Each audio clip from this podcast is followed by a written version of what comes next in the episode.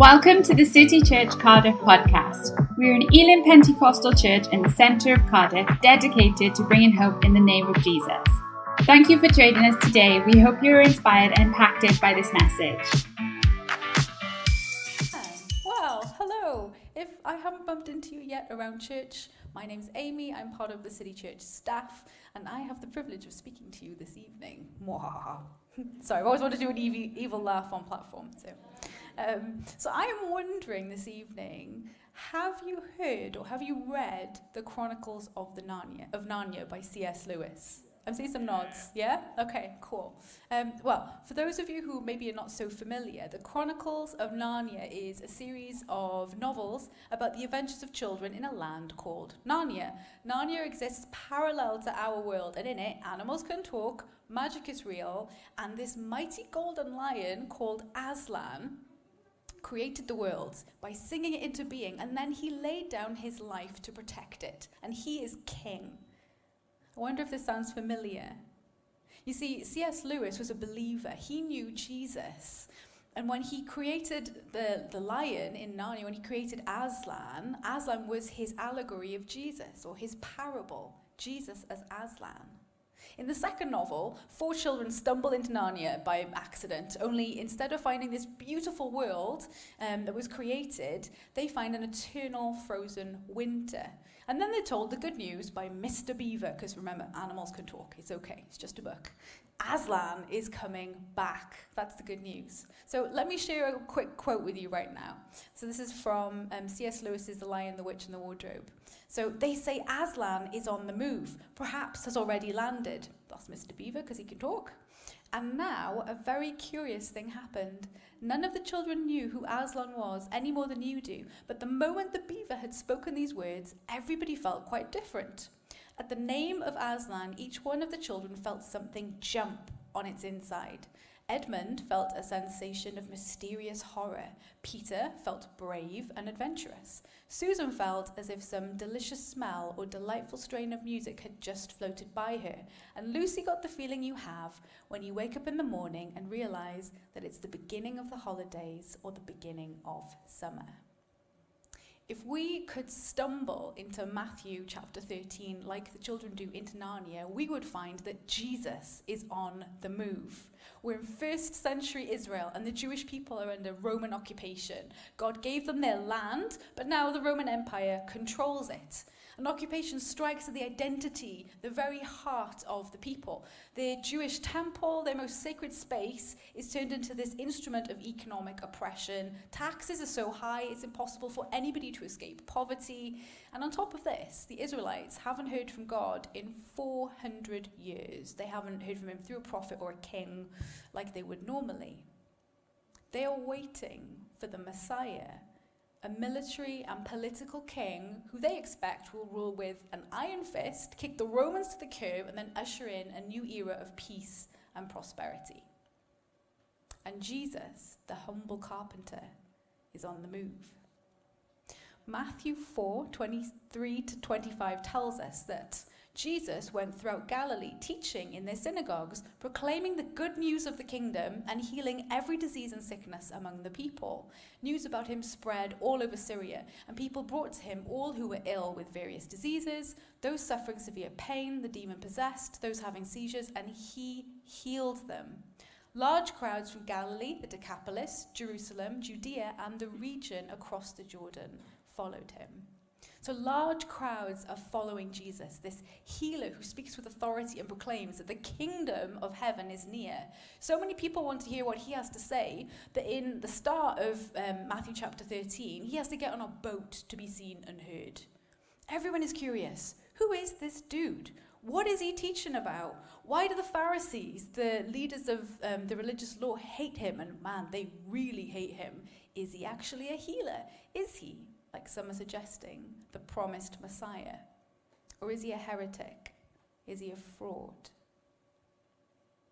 So, into this atmosphere of hope and doubt, Jesus speaks. But he doesn't share military plans to usurp the Roman Empire. No, he shares parables, stories about the kingdom of heaven. The Son of God is a storyteller.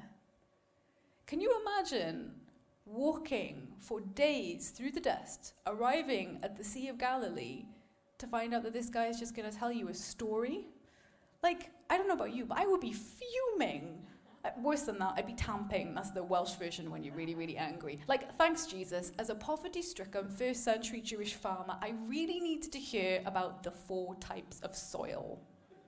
But of course, there's more to these stories than meets the eye. Jesus is using everyday scenes from life at the time to explain the supernatural kingdom of his Father, things hidden since the creation of the world. He's meeting them, us, on our level. And we have the privilege of considering one of these parables this evening. So, let's read Matthew 13, 44 to 46. So, this is the parable of the hidden treasure and the pearl. Now, if you were here this morning, you already know all about the parable of the hidden treasure because Stephen, where are you? There you are. He was preaching up a storm. But we're not going to go over that ground again. But I'm going to read the parables together because Matthew's account of the life of Jesus groups them together. So, here we go. Matthew 13, 44 to 46. The kingdom of heaven is like treasure hidden in a field when a man found it, he hid it again, and then in his joy went and sold all he had and bought that field. Again, the kingdom of heaven is like a merchant looking for fine pearls. When he found one of great value, he went away and sold everything he had and bought it. Short and sweet, isn't it? Well, what does it mean? Well, unlike many of the parables that Jesus tells, this one is not explained, not by Jesus and not by Matthew's account in chapter 13. So, we get to do a little bit of what I call spiritual sleuthing to discover what Jesus was saying about the kingdom of heaven. So, if you're with me, turn to your neighbor and say, Sleuth for truth. Amazing. Thanks, guys. So, if anyone mentions the word heaven normally, it tends to conjure up this idea of fluffy white clouds and gold lined streets and people floating around in white robes, looking really bored. But remember, we're talking about the kingdom of heaven, okay? Um, the reign of Jesus as king, the blessings that come from accepting Jesus as our king, the people of God, it's us. These are things that the amazing Sean Reese was telling us about when she was preaching not too long ago. And that's a lot more exciting than a boring white robe, okay? Um, so, the kingdom of heaven, Jesus says, is like a merchant looking for fine or expensive pearls. Now, that sounds a bit weird to us today, but comparing the kingdom of heaven to a fine pearl would have made sense to those in the first century. And let me tell you for why. Pearl hunting was dangerous.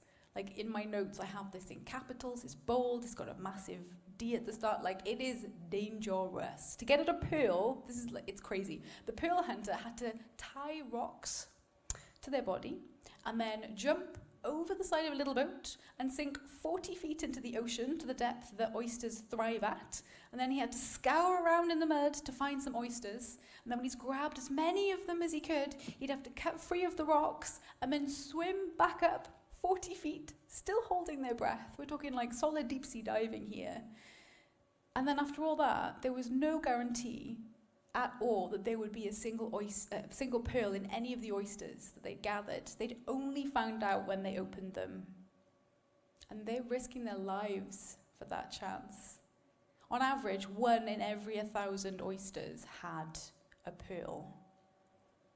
But you can bet your bottom dollar that more than one in every a thousand pearl hunter died or drowned so, for this reason, a perfect pearl was priceless. It was more expensive than a diamond. They were even used as financial investments. You know, they didn't have banks, move over stocks and shares. Pearls were where it was at.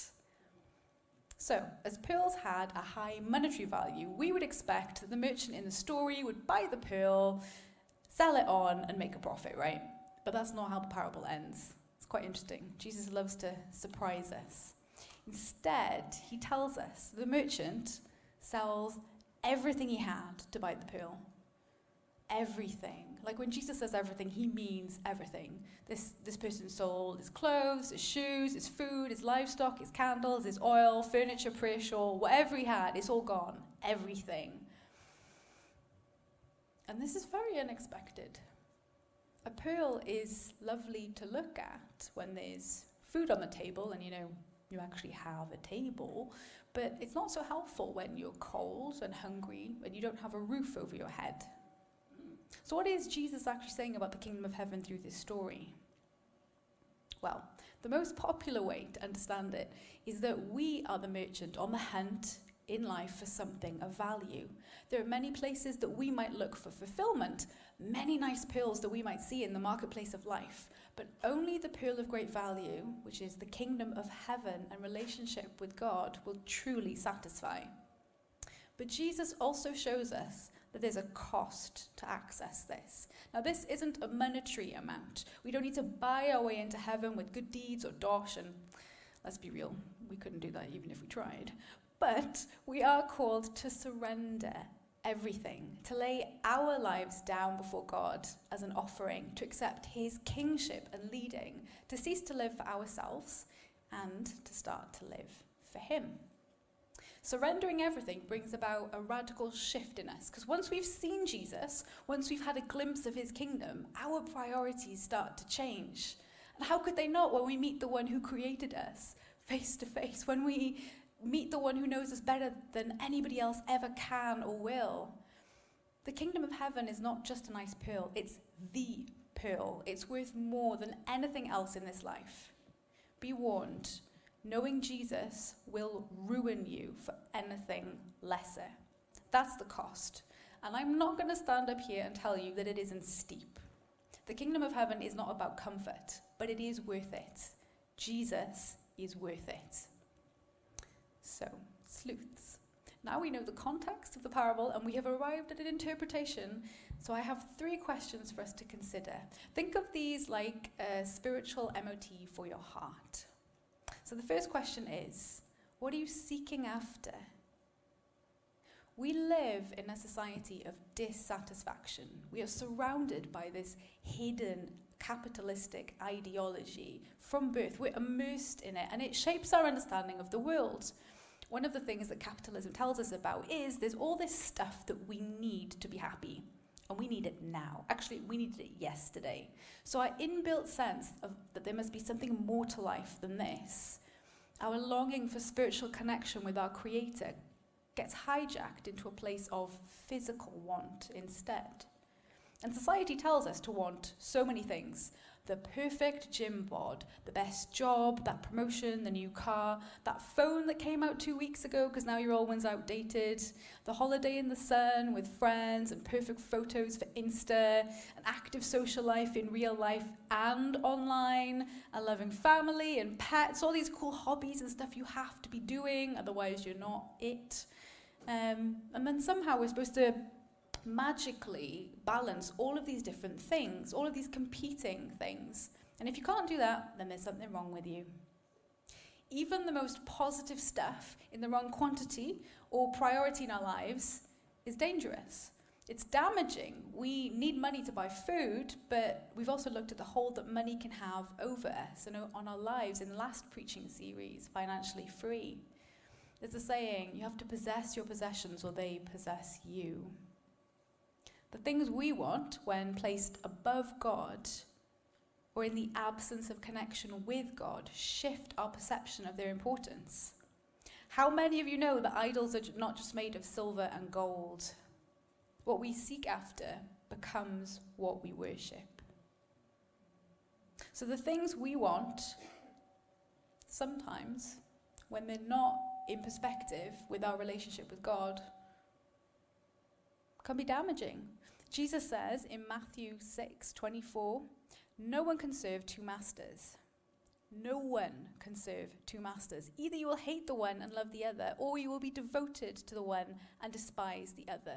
Sometimes, as believers, we try to have two masters, don't we? We hold on to the pearl of great value in one hand, and then in the other, we're trying to grab all of this other stuff, all these counterfeit pearls, these distractions. We miss the reality of what we have, of who we've been called to. We forget to open our hand and recognize what we already have. Nothing we will ever desire can compare to the Lord. Often it's fear that kind of pushes us towards seeking. Fear we're not good enough. Fear that maybe God will not be enough for us. We tell ourselves if we just add the right combination of things into our lives, then we'll, we'll be okay, then we'll be safe. It's amazing that even in the OG humans, even in Adam and Eve, we see evidence of a misplaced yearning for more. So they were in the Garden of Eden and they are walking face to face with God. And they chose to step away because they were told that God was withholding something from them. They wanted the more. Genesis 3 tells us that they ate the fruit that God told them not to because they saw it was desirable for gaining wisdom. I don't know who needs to hear this this evening, but if we think God is withholding from us, it's normally because we are withholding from Him. Half hearted is not in His nature, it's not who He is. So, what are you seeking after? If this question is stirring something in you right now, it's okay. I've got good news for you. God has got you, He's got the solution to your seeking. Be still, he says in Psalm 46:10. Be still and know that I am God. I think that we like to overcomplicate things as humans.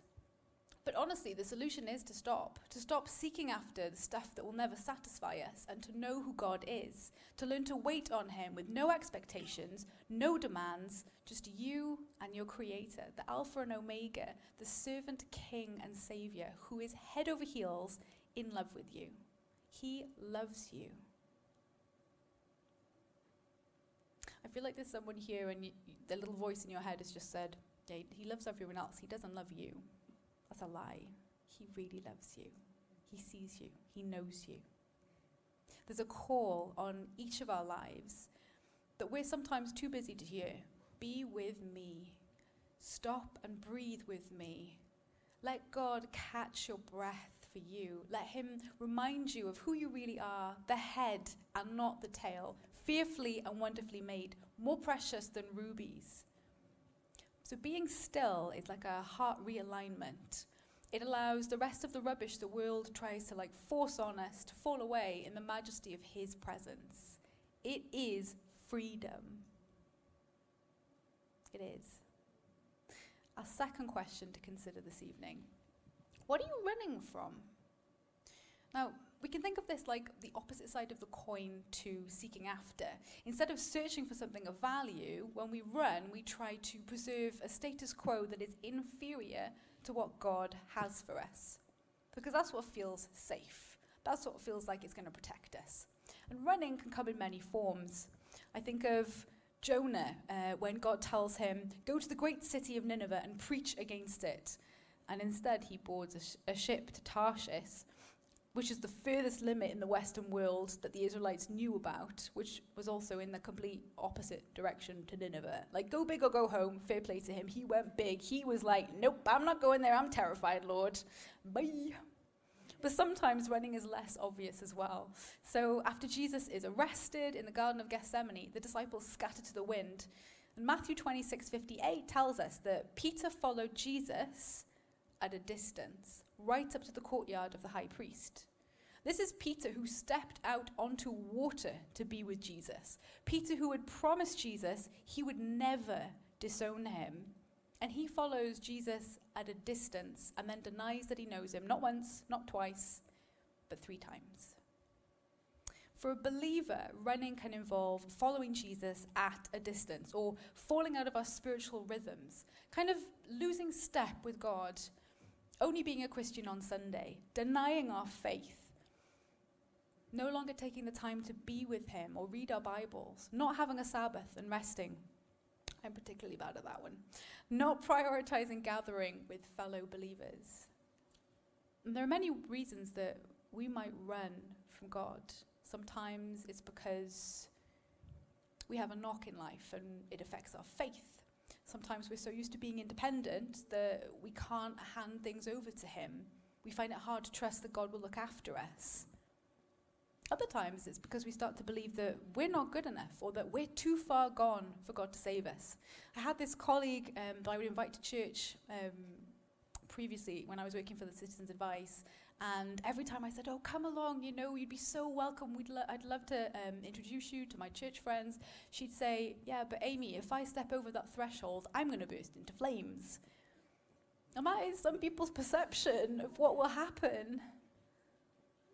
So we might run from ourselves, from the way that we think God sees us, from our emotions, from things in our lives we'd rather not examine too closely. Running might even look like a positive thing. So, being constantly productive, you can start to feel like a hamster going round and round and round on a wheel, but you can't get off, and it becomes this vicious, repeating loop. Give me a wave if you've ever heard the saying, we're human beings, not human doing. Yeah. Yeah. Isn't it really annoying when people tell you that? Usually it's when you've got like a million and one things to do and they're trying to be helpful and you just want to, they say it and you know they're trying to be helpful, but you just want to you want to punch them in the face. But it's annoying because there's truth in there. We see this truth in the Bible. In Matthew 11, 28 to 30, and this is the message translation, Jesus invites us to stop running, to get off the hamster wheel. He says, Are you tired, worn out, burnt out on religion? Come to me, get away with me, and you'll recover your life. I'll show you how to take a real rest. Walk with me and work with me. Watch how I do it. Learn the unforced rhythms of grace. I won't lay anything heavy or ill fitting on you. Keep company with me, and you'll learn to live freely and lightly. God sees you. He knows the number of hairs on your head. He knows your hopes and dreams. He knows everything about you. And He promises not to lay anything that is heavy or ill fitting on you. He promises to teach us to live freely and lightly. But we have to stop running and let Him work in us. My final question this evening is what do you need to surrender to take hold of the pill? What are you holding on to that it's time to let go of?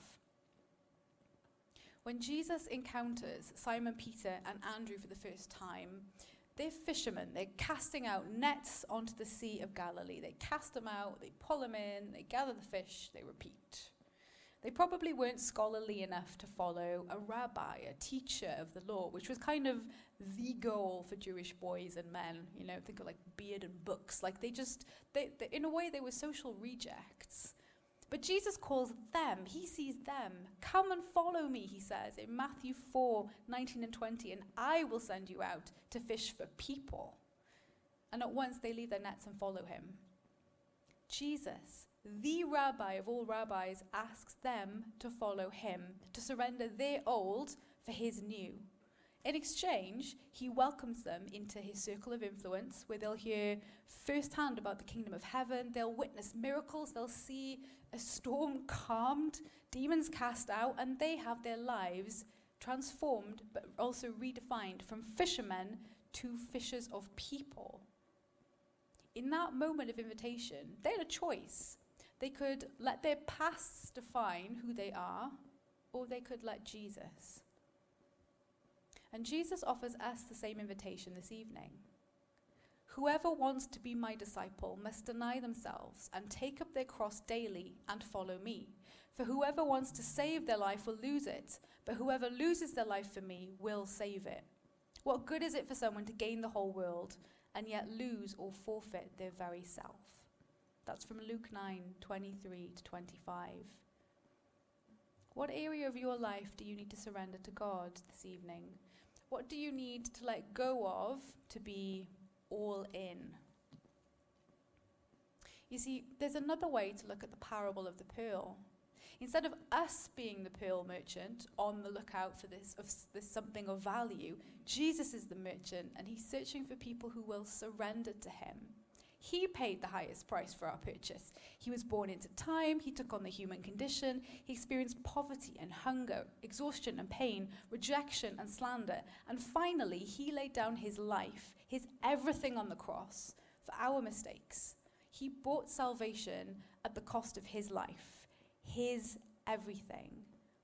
To Jesus, we are a worthy investment, precious and beloved, and he asks if we will follow him. So I wonder if you want to respond to Jesus' invitation to follow him for the first time, I'd love to invite you to say a prayer with me that's going to appear on the screen. So let's all speak this out together, okay? Jesus, I acknowledge that I have done wrong things and that my sin has separated me from you. but I believe you died for my sins and rose from the dead. Today I ask for your forgiveness and thank you for your gift of new life. I receive you as my Lord and Savior. I choose relationship with you and I choose to live for you. Please come into my heart and change my life now and forevermore. Amen. Amen. We hope you are encouraged by today's message. To find out more, visit our website at citychurchcardiff.com or find us on social media.